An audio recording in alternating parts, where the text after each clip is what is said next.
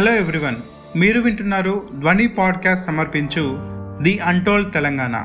ఈరోజు పాడ్కాస్ట్లో మధ్యయుగంలో మల్ల యుద్ధాన్ని గురించి తెలుసుకుందాం. ఇప్పుడంతా six pack eight pack trend నడుస్తుంది కానీ ఎనిమిది దశాబ్దాల క్రితమే తెలంగాణ నేల కొండలను సైతం పిండి చేసే గండర గండలకు బాహుబలి సినిమాలో బల్లాల దేవుడికి తాత లాంటి యోధులకు రాజు రక్షణ కోసం తన ప్రాణాలను సైతం పణంగా పెట్టి పోరాడే కట్టప్ప లాంటి వీరులకు నిలయం. మల్ల యుద్ధం లేదా కుస్తీ ఒక ప్రాచీనమైనటువంటి ఆట.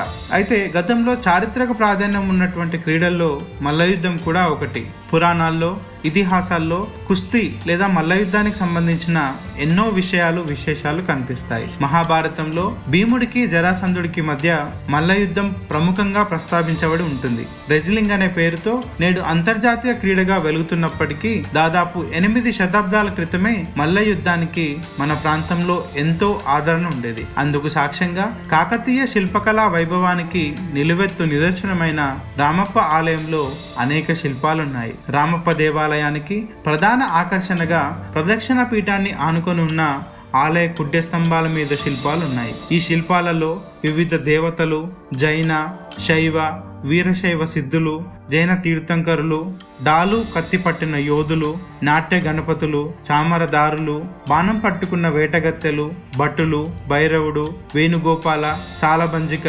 మదనికలు ఇలా ఎన్నెన్నో శిల్పాలు మనకు కనిపిస్తుంటాయి. వీటిలో కొంతమంది ఋషిపుంగవులు శివభక్తులు నాట్యకత్తెల శిల్పాలు కూడా ఉన్నాయి. వీటిలో ప్రతి ఒక్కటి ఒక్కొక్క విలక్షణమైన హావభావాలతో ఉన్నాయి. ఈ శిల్పాలలో చెక్కిన వస్త్రాలు ఆభరణాలు భంగిమలు ఆనాటి పడుతుల కళాభిరుచిని శిల్పకళా నైపుణ్యాన్ని చాటి చెబుతున్నాయి. ఈ శిల్పాలన్నీ ఆనాటి సమాజ సాంస్కృతిక స్థాయిని ప్రజల అభిరుచిని మనం తెలుసుకోవడానికి ఉపయోగపడతాయి. ఈ శిల్పాలన్నింటిలో వివిధ మల్ల యుద్ధ భంగిమలు కూడా ఉన్నాయి. ఇవి రామప్ప ఆలయానికి మాత్రమే ప్రత్యేకం. కిందనున్న వ్యక్తిని కదలకుండా తన కాళ్ళతో పట్టి ఉంచి పైకి లేవకుండా బలప్రయోగం చేస్తున్నట్లు ఆ పక్కనే రెఫరీ వారిస్తున్నట్టు ఉన్న శిల్పం కాకతీయుల కాలంలోనే మల్ల యుద్ధం విస్తృతంగా వ్యాప్తిలో ఉండేదనడానికి నిదర్శనం. కాకతీయుల కాలంలో రాజ్య రక్షణ కోసం తమ వ్యక్తిగత భద్రత కోసం రాజులు ప్రత్యేకంగా కుస్తీ వీరులను పెంచి పోషించారు. రాజ్యంలో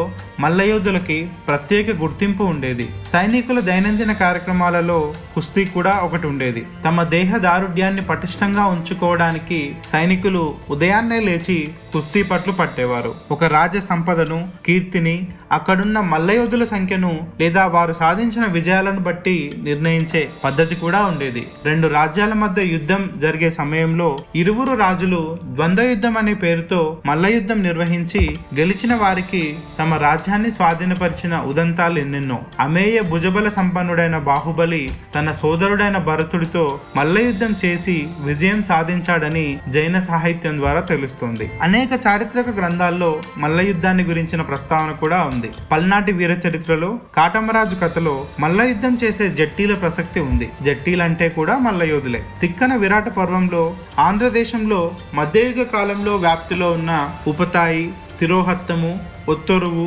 జలికి జట్టుట ఇలా మొదలైన మల్లయుద్ధ విధానాలను గురించి వర్ణించాడు. ప్రస్తుతం మల్లయుద్ధాల్లో ప్రత్యేకమైన నియమావళితో జరాసంధి జంబువంతి భీమసేని హనుమంతి లాంటి పేర్లతో అనేక రీతులు ప్రాచుర్యంలో ఉన్నాయి. పురుషుల మల్ల యుద్ధాన్ని రెజ్లింగ్ అనే పేరుతో మహిళల మల్లయుద్ధాన్ని గ్రాఫ్లింగ్ అనే పేరుతో వ్యవహరిస్తారు. ప్రొఫెషనల్ రెజ్లింగ్ లీగ్ పీడబ్ల్యూఎల్ రాకతో ప్రస్తుతం మల్లయుద్ధం ఒక క్రీడగా మారి కొత్త రూపాన్ని సంతరించుకుంది. సాంప్రదాయ విధానంలోని ప్రాథమిక నియమ నియమాలను మార్చకుండా నియమ నిబంధనలో కొన్ని మార్పులు చేసి ప్రస్తుతం మల్ల యుద్ధాన్ని ఒక ప్రొఫెషనల్ క్రీడగా మార్చారు.